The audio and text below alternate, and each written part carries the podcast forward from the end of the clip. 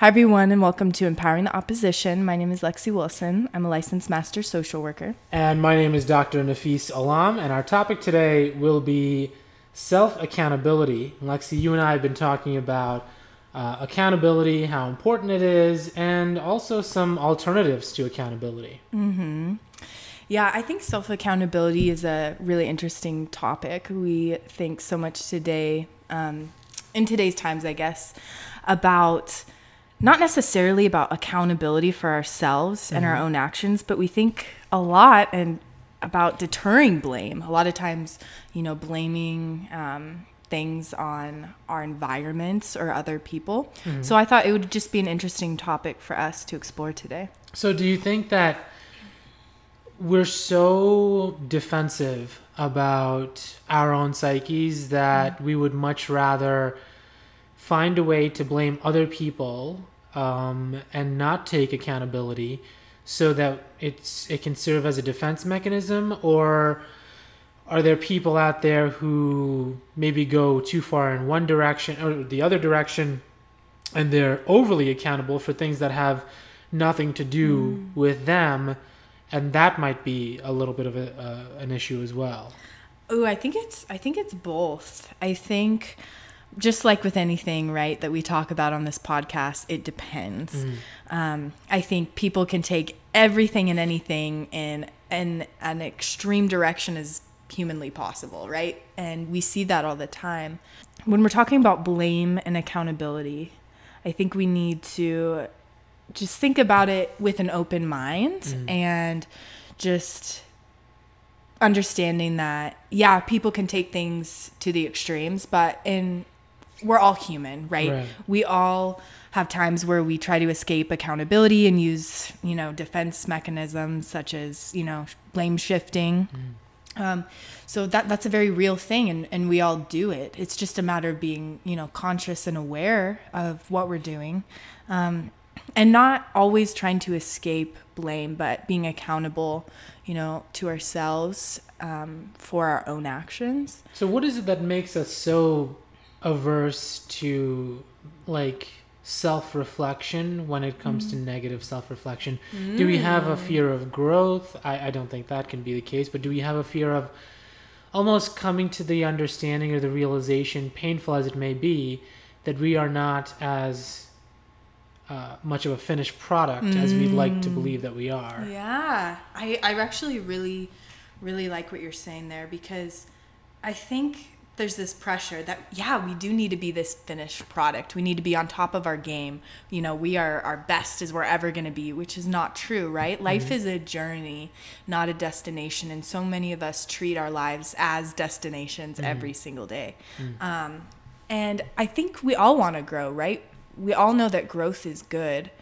However what gets in the way right can be pride our egos. Right. I think egos especially right?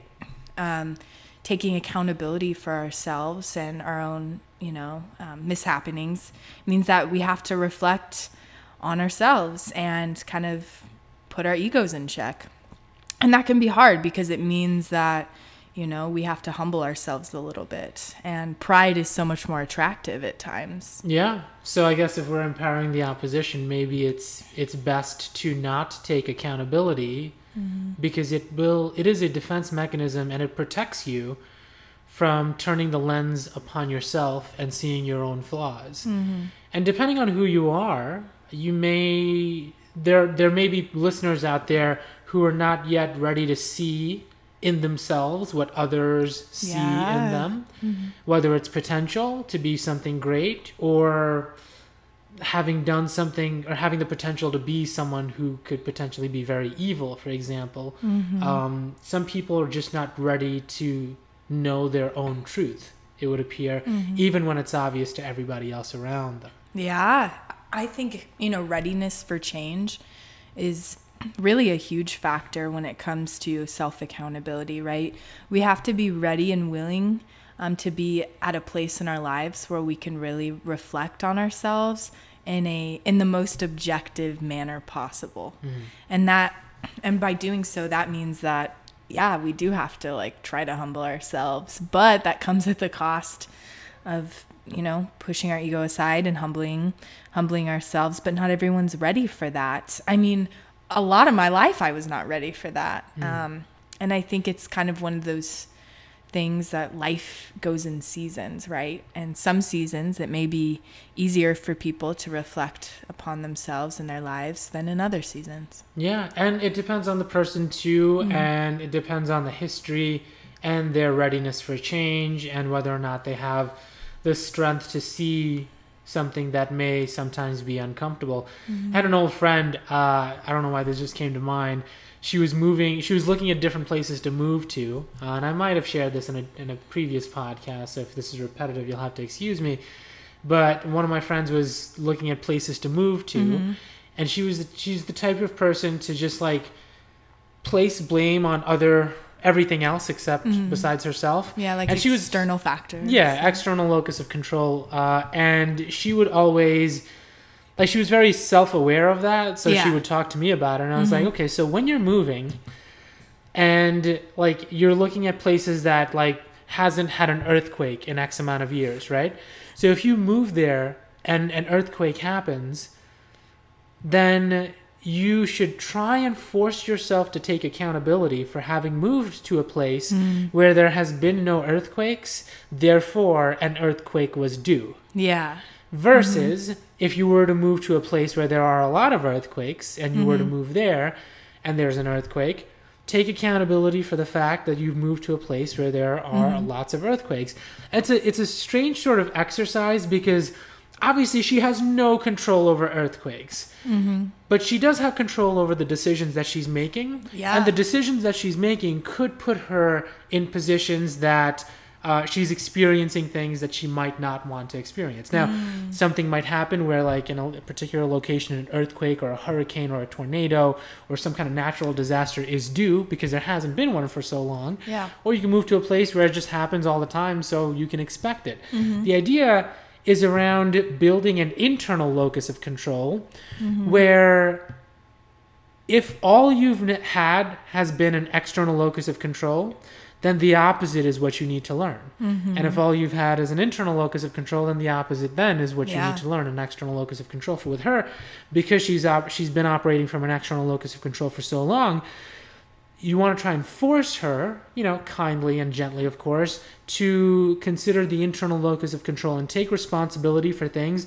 that are clearly not Mhm. hers to take responsibility for, so that then she can train herself to take accountability for Mhm. everything that happens to her and happens with her. with her yeah and so let's kind of break these things down a little bit because these can be some you know difficult terms or terms that are kind of misunderstood Mhm. so as far as external locus of control Mhm. um, that is considered to be things in your environment right Yeah. so things things that you know you, you can have minimal sort of control over but not really right so like obviously earthquakes is going to be one of those things you don't have control over earthquakes obviously but maybe you have control over the environment maybe the community you live in or you know things like that outside whereas internal um, internal locus of control is is like where everything that every decision that you make is based on your own person and you're not dependent on any other external factors. Mm-hmm. So the locus of control element is where you're looking as you're making decisions.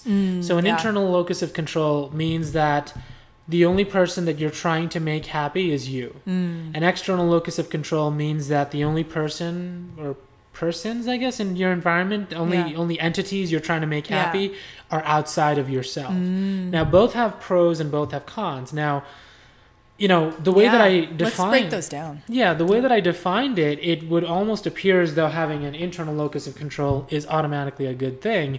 But that's not always the case because if all you want to do is make yourself happy and live up to your own standards, what if your standards are antisocial? Yeah. Or, or illegal or unethical from a societal standpoint, um, or inconsiderate or insensitive yeah to or the people that- selfish yeah, yeah. So Uh-huh. like that could be a detriment. So you know, even that positive, as we're empowering the opposition, the internal locus of control, which generally in psychology is heralded as the better locus of control to have so this way you're not susceptible to external factors Mm-hmm. Yeah. but that doesn't mean that you're not susceptible to anything at all so Yeah. the, the pro is that you are your own person you're not going to be Mm-hmm. negatively or positively impacted by the outside world Mm-hmm. but the negative is that you may be not what's best for your community Yeah. Yeah. and then from an external locus of control standpoint, the pros are that you are very agreeable. Mm-hmm. You're you're there to make people happy. You're probably the, the, the person in town or the village or wherever you're living Yeah. where everybody wants to be your friend Mm-hmm. because they know that you're you have an open ear to listen Mm-hmm. to them, you have good advice for them, you want to give them guidance, you take pride in how happy other people are. Mm-hmm. But then the con of that is that where who are you? Yeah. if nobody else is there. Yeah, I I think that's such a good point, and I think something I can really relate to. I think a lot of people who tend to lean on the side of you know an external locus of control is that they try to find fulfillment and um, just meaning from you know pleasing others. That's kind of where you see the people pleasing tendencies. Um, and and that's kind of where they find their meaning, right? Yeah. And so I think the opposition to that is, you know, at times people can lose themselves in really just trying to please everyone around them and not really focusing time, you know, for themselves and making decisions solely, you know, for what's best for them, not necessarily what's best for everybody else. Yeah. So yeah, there really are pros and cons to both of these. And I think, you know, it's not like one's better than the other. Really, we, we kind of need a little bit of both. Yeah, we do. And if we, you know, absent of one, we wouldn't be able to survive because uh, essentially, especially as social creatures as we are, we're dependent on the other people, but we're also dependent on ourselves. Uh, you know, if all we had was an external locus of control, we wouldn't even feed ourselves. Yeah. Because yeah, we'd be taking food away from other people. Yeah. So where where do you lean more towards Nafis, external or internal? locus I think you know I, I I think I definitely lean more toward the internal locus of control, Mm-hmm. um, and I also think that y- the answer to your question is going to vary based on Maybe the the day. yeah, exactly. Yeah. You know, and I feel like the older I get, the more I have an internal locus of control. Um, so an example that comes to mind, I was just right off the cuff Yeah. is that uh, every girl that I've dated recently has mentioned how much they hate long hair and beards. What? men. Yeah, yeah. Are you serious? Yeah, I'm serious. You know, it just it, it appears that uh, that that this is what That what is- I'm hearing That's so strange. uh, from the general public, and uh, and yet they still want to go out. right? Yeah. they still want to hang out. They still want to spend time with me. Um, same thing with like you know some of the the friends that I've been making here too is like you know there's like the beard is just I'm not with it. Like the hair is just not. But like I don't really care. Yeah. So it's the interesting thing is that sometimes people don't know what they want. So when I shaved my beard off and I had shorter hair, I found that I had I was less market value, lower market value, let's say, okay. right? Yeah. Um, but then when I grow the beard and the hair out, I have higher market value, but the perception is that I have lower market value. So Weird. from an external locus of control, even my, my like my parents and my cousins and my aunts are like, Yeah. you know, you look much better when you didn't have a beard and long hair. And like maybe that's true, but for some reason that's what you're saying, yeah. but the way that I'm being treated is different. exactly. Interesting. So Hmm. in the past, you could say that I had more of an external locus of control because I was hesitant on growing out my hair. Mm-hmm. I was hesitant on growing out my beard because I felt like you know people would just like judge me in a negative kind of way because Yeah. they would always say, "Ah, beards are really dirty, long hair on guys." I think that's know." so such a weird thing. And I think what's interesting about that is is we have this weird perception of like well it makes sense though physicality right and our different attributes like we care so much about hair and where it's at and and if you have it there or not or how much hair do you have like it's, Yeah. it's kind of a weird thing you know Yeah. like it's just so strange and you know even with me like i guarantee if i shave my head right now and or if I chopped it really short and dyed it blue, like would not have the same market value, Right. you know, like would not, yeah, would not have as much interest in me, I guess, um, or people would be making some very, very um, interesting comments. I think with the blue hair, with the longer hair for for guys, for example, and like the beard, I think externally people pick up on that. And like when people tell you that you know your blue hair looks looks weird or long hair and a beard Mm-hmm. on a guy, I don't know. When you maintain that, yeah, fine, you don't like it, that's perfectly fine. Yeah. People pick up on a certain level of confidence that you Ooh, have. authenticity. Yeah. Yeah. So like, you know, I'm not this is this beard isn't for you. This beard is for me. This- yeah, exactly, So you can- exactly. yeah. so- And that's been my response. Yeah. And like, you know, like if we were together, would you shave your beard? It's like we just wouldn't be together. I'm like, Yeah. no, no, no, don't say that. Okay. Oh like- my gosh! So it's are like- you kidding me? No, but like in the past when I had an external locus of control, I'd probably be like, yeah, I guess I would consider it, you know. just to- Yeah. but the the funny thing is like the older I get, the more I realize that if you have an internal locus of control within reason, where you're Mm-hmm. not trying to be mean to people intentionally, but you're just living your own life and being who you are Yeah. unapologetically, people pick up on that. And I don't know if it's it, if it makes people feel more comfortable being who they are Mm-hmm. because you're not afraid to be who you are. Yeah. So it gives them the, The, right to permission, do that. yeah, Exactly, permission to to, do that. themselves. Or if it's just the idea that what's the point of even giving him advice? If he's Mm. not going to shave, if he's not going to cut the hair off, I'm not even going to bother telling him, you know, whatever he looks the way Yeah. he looks and that's it. So maybe it's either acceptance or permission. Mm-hmm. Yeah. Either way, it makes people feel more comfortable. It's like the weirdest thing that Hmm. everything or not everything, not everything, but some of the things that people tell you to do, they actually want they're essentially shit testing you. They are, yes. Yeah, and if Yes, you and if you sort of do what they ask you to do, Yeah.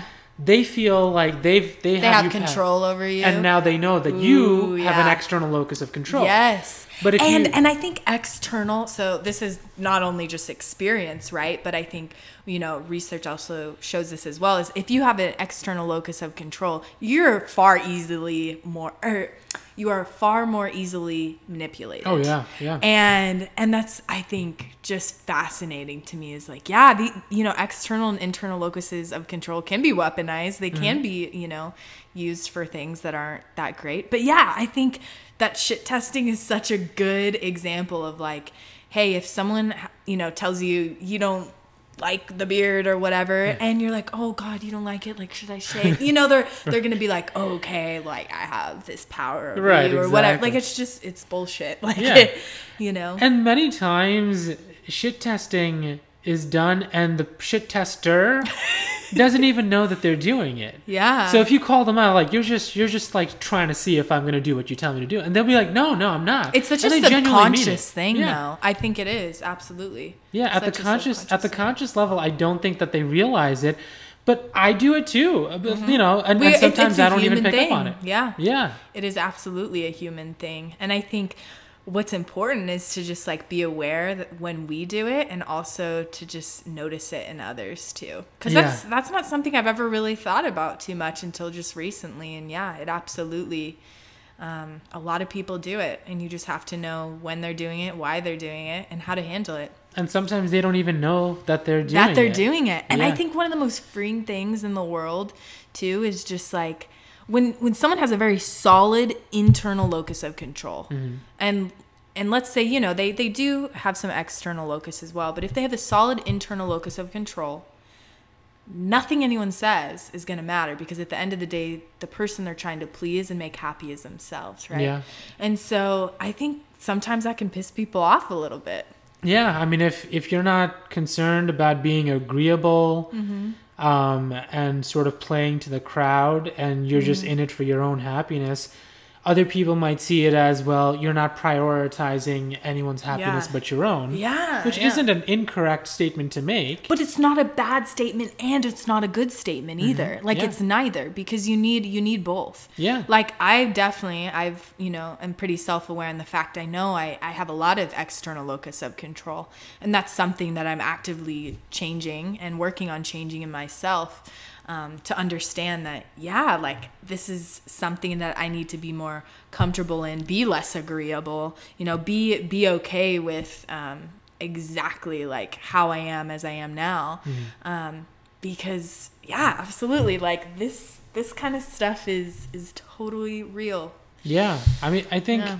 you know having an internal locus of control is almost always celebrated. So I don't want to spend too too much time Mm-hmm. talking about that. But you know, being that we are about empowering the opposition, yeah how can we paint an external locus of control in a truly positive light instead of being patronizing to it? And I'm thinking that having an external locus of control generally can mean that if you are someone with a great deal of power and you are surrounded by people who are, who have the best interest of the overall community in mind yeah. Mm-hmm. Then you could be sort of like a very good person, very good civilian for your community.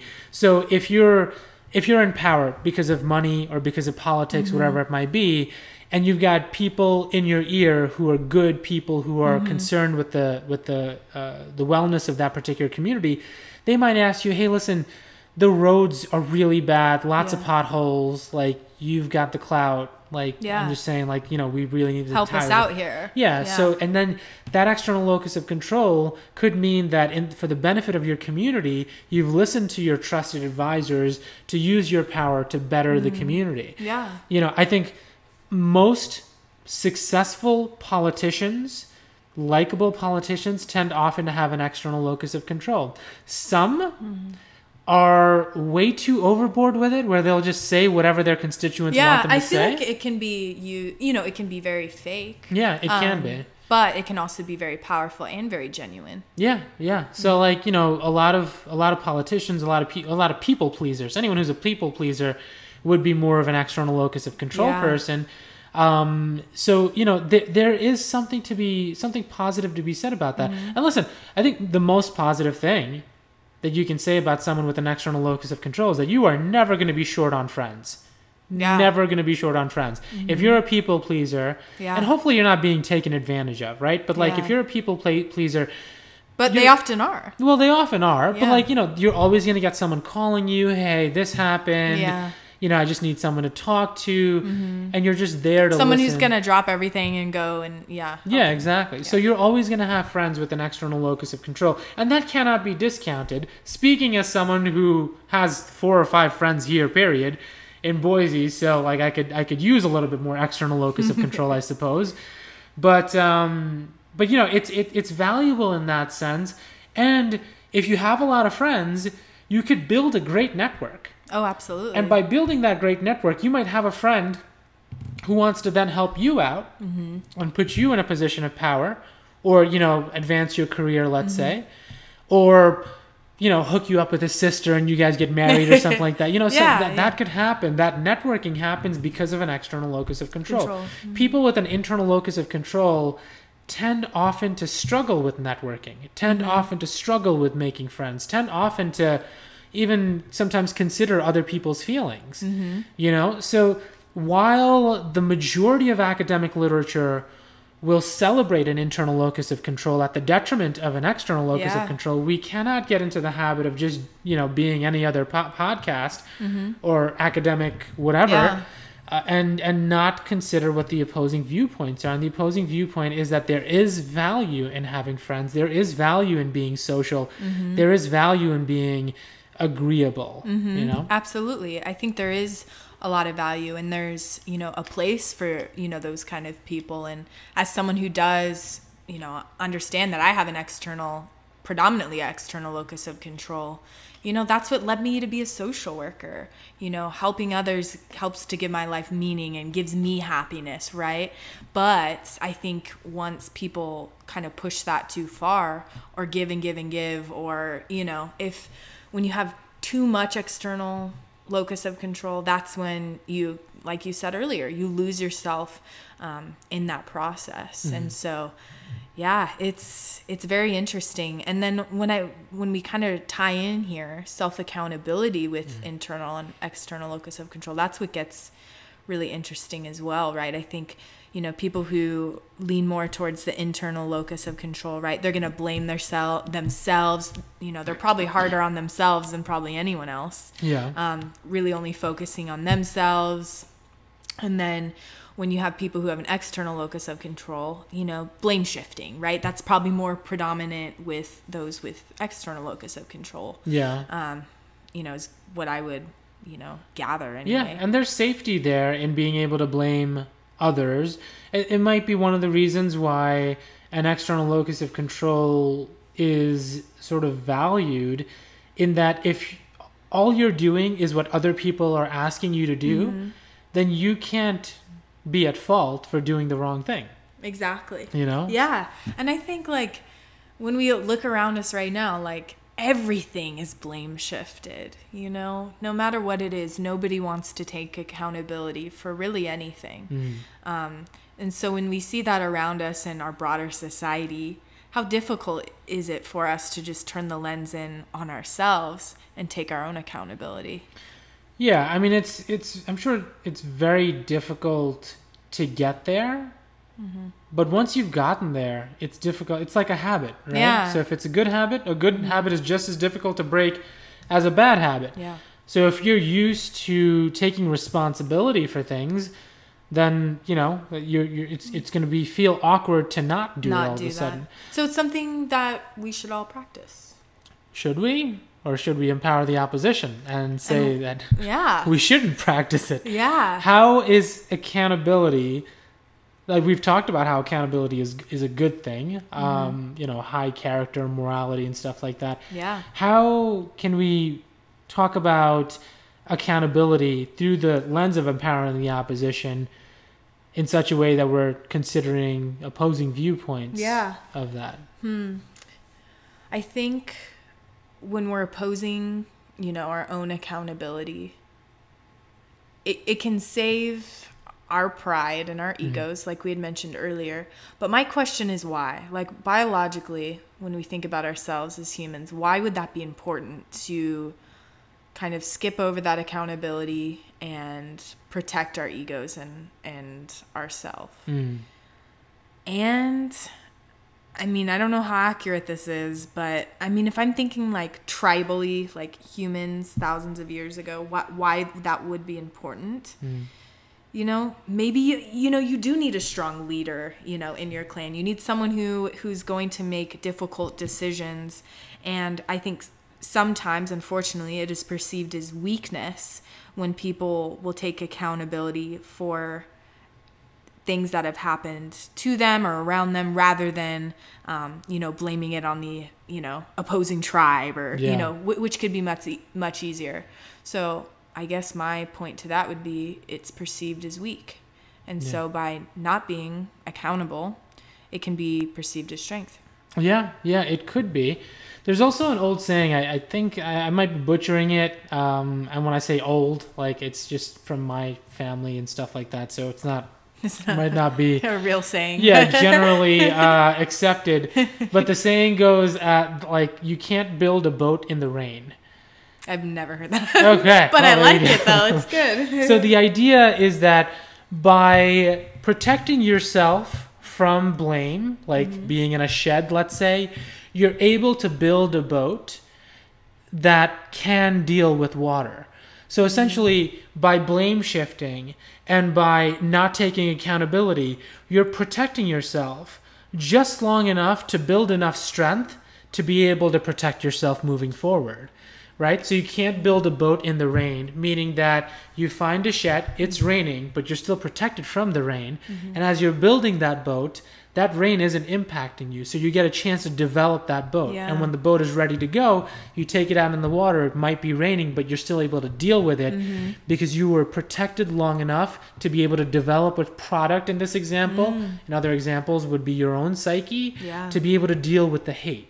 Because Yeah. I think, especially you know, in from a developmental standpoint, it's very important for children to master Mm-hmm. not getting blamed, not taking responsibility. This way, they see themselves as the superhero of their own stories, Mm-hmm. and they're able to excel through the developmental stages because they're not stuck on their failures. Yeah, they have to have this certain level of confidence. And, Yeah. and we do see that, you know, with children. I used to work at a preschool during my undergrad and, you know, they're all so confident. They're not thinking about what's what they did wrong that day or Yeah. anything like that. They're not dwelling on that or ruminate on ruminating on it like a lot of adults do. Mm. Um, they're so on to the next thing, the next thing, and they have these beautiful confidences that, you know, I wish us as adults could have. you Yeah, know? I yeah, I I'm reminded of a story with uh with one of my little cousins who I was babysitting and uh, never asked me to babysit. I'm terrible at it. Um, but I was babysitting her and I think she was about I would say maybe like 4 years old ish. And we were playing this game called crocodile golf. Mm-hmm. So you put, put the head of a crocodile in any part of the room, and you just try to hit the golf Mm-hmm. Ball ball, in into there, the into yeah. the crocodile's head. And I'm like, I play some golf, and my short game is pretty good. And I don't care how old you are, I'm happy to destroy you in any sport. So I was like, yeah, let's do it. Let's golf. Let's go. So she goes first. I want her to go first because I, you know, it's her house. I'm babysitting her Mm-hmm. at her house, and I also want to see how the carpet plays. So I have a little bit of an advantage Mm-hmm. over my four-year-old little cousin. Oh my gosh. So she goes first. She gets it, gets the ball sort of close to the crocodile's Mm-hmm. head, and then I line it up. I go for it. I, I wish I could tell you that I, I got it into the crocodile's mouth, but I didn't. But I got it much closer than she did. Mm-hmm. So after this happened, I was, you know, rising up triumphant, and she said, "I win." I'm like, "What do you mean you win?" Like I got it much closer, so I, I get You're the like tape measure- arguing with her. Ah, yeah, no, I I'm all about winning, right? So I take I find a tape measure, I Yeah. show that like you know my ball is closer to the crocodile Yeah. than your your ball, and she's like, no, whoever gets it further away from the head is the winner. so I was like, all right, your house, your rules, fine. Now I know. So the next shot, Yeah. she goes first again. She gets it sort of close to the crocodile's head. I pitch the ball, or rather, chip the ball Oh into a different room, and I'm mm-hmm. like, I got this. I'm so far away from Yeah. the crocodile's head. She says what? I win. Yep. and then I'm like, "Are you kidding me?" Oh Uh, I, I, not my proudest moment because I did curse out a child, That's so Um, funny.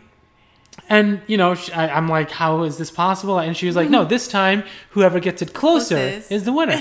so I'm like, "No, you have to establish the rules She's before you kind go." of genius. she is. She Yeah. gets under my skin still to this day. Still So to this day. yeah. So How old is she now? she is 12 now. Oh 13? my Yeah. gosh. Yeah.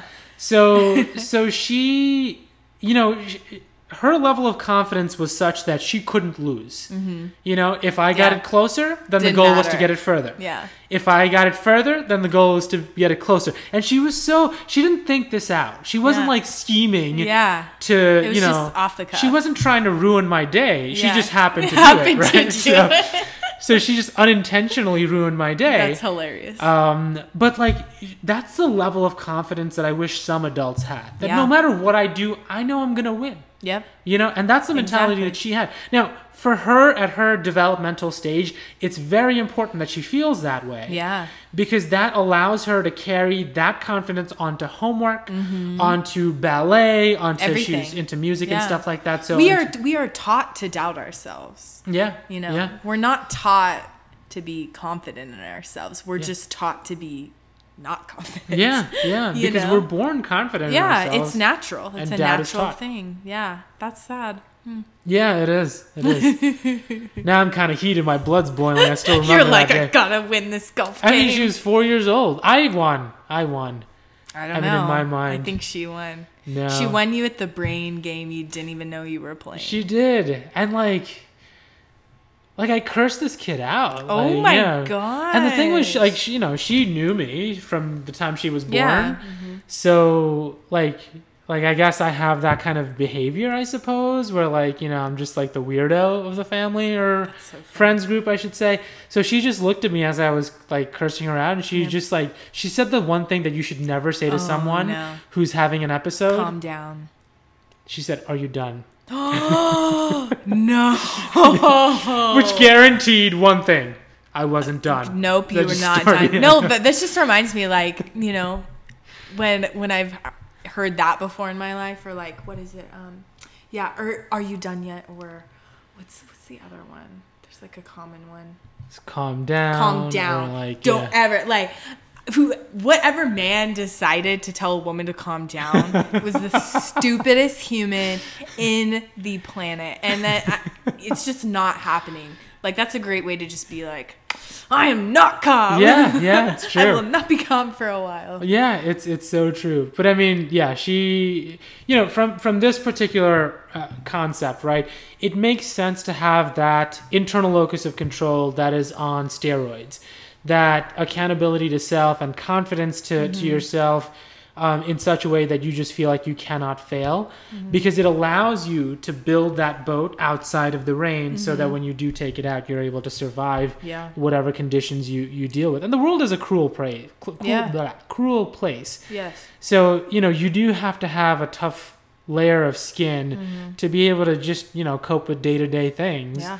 Um so so but you'd, you'd have to learn how to develop that you're not born with that tough skin Mm-hmm. so i think like all these conflicts and back and forth you know uh, going between an external locus of control through certain developmental stages back into an internal locus of Mm-hmm. control back to an external locus of control and then once you reach adulthood Mm-hmm. you sort of have experience with both extremes and now you're able to make a conscious decision Which way you're gonna go? Yeah, because like it's never really been a conscious thought, even for me, until like 24 years old. You know, almost Yeah. 25. Like it's something I've never really given much thought to until now. So I'm hoping, you know, others will benefit from this conversation as well and thinking about the pros and cons of both of these. Yeah, yeah. I mean, you can't. I think the most important thing is that you just stay genuine. You know, we talk about you are. accountability, we talk about locus of control. Uh, don't try to be someone that you're not. Yeah. Because while you're trying to be that person, that person is probably trying to be you. Mm-hmm. So, and they'll never tell you that, just like you'd never Yeah. tell them that. You know what I mean? Yeah. um th- that's what's so funny is that like you, you know you were mentioning hair prior to starting the podcast yeah. and you know it was just for a fleeting moment i thought to myself you know people with curly hair try to straighten their hair Yeah. and people with straight hair try to you know curl up their hair Oh, that's hair such a good. Yeah, that's such a good yeah good example. Like, I mean, even for myself, like in middle school, I remember this kid, and he was like, "You will never have a boyfriend with curly hair." And oh my gosh, that was like my first, like, probably real experience. Uh, a couple first real experiences with like external locus of control, and Yeah. then and then it went kind of internal. And so yeah, what did I do? I wanted to straighten my hair, and I'd never thought about it until someone had pointed it out. So I did that for a couple of years, you know, and I'm like, this is insane. Like this this is like this beautiful hair that my Yeah. mother gave me and like it makes me unique and it's just like a part of like who I am. And so yeah, I just think I think it's interesting. Like authenticity is so important and so powerful and it's we like why live a life that we're trying to be something we're not, right? Yeah. I think like at the same time too though we're all growing too like i recognize things in myself that i want to like change and be accountable for as we all you know to some extent do so it's about being authentic but also realizing yeah we can grow a little too yeah Mm-hmm. yeah grow the way that you feel like you should be growing not in the way that others are telling you to Exactly, yeah or exactly. should be Exactly. Because, you know, more likely you you'll never know how many people are silently wishing that they were you.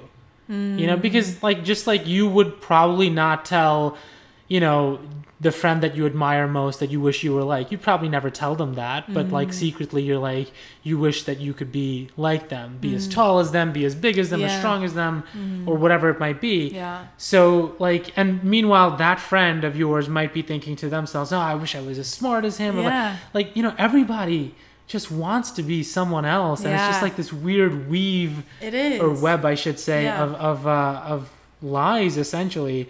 So, like, you know, if you really want to be different, just be yourself. just it's like be the simplest you thing. exactly Yeah. yeah. authenticity is such such a gift and i think people can really see right through it right Yeah. like i would rather have an authentically like jerk you know than someone who's just kind of shallow you know a shallow friend Yeah, you know I what agree. i mean like i'd rather have a total jerk friend who's just authentic than a very shallow like this is a saying that hopefully you've heard. Maybe it's not just in my family, but the idea is that an ugly truth is better than, Than a a beautiful, beautiful lie. lie. Yeah. Well, that's all the time we have for today. I'm Dr. Nafis Alam. And I'm Lexi Wilson, a licensed master social worker. This has been Empowering the Opposition. See you next time.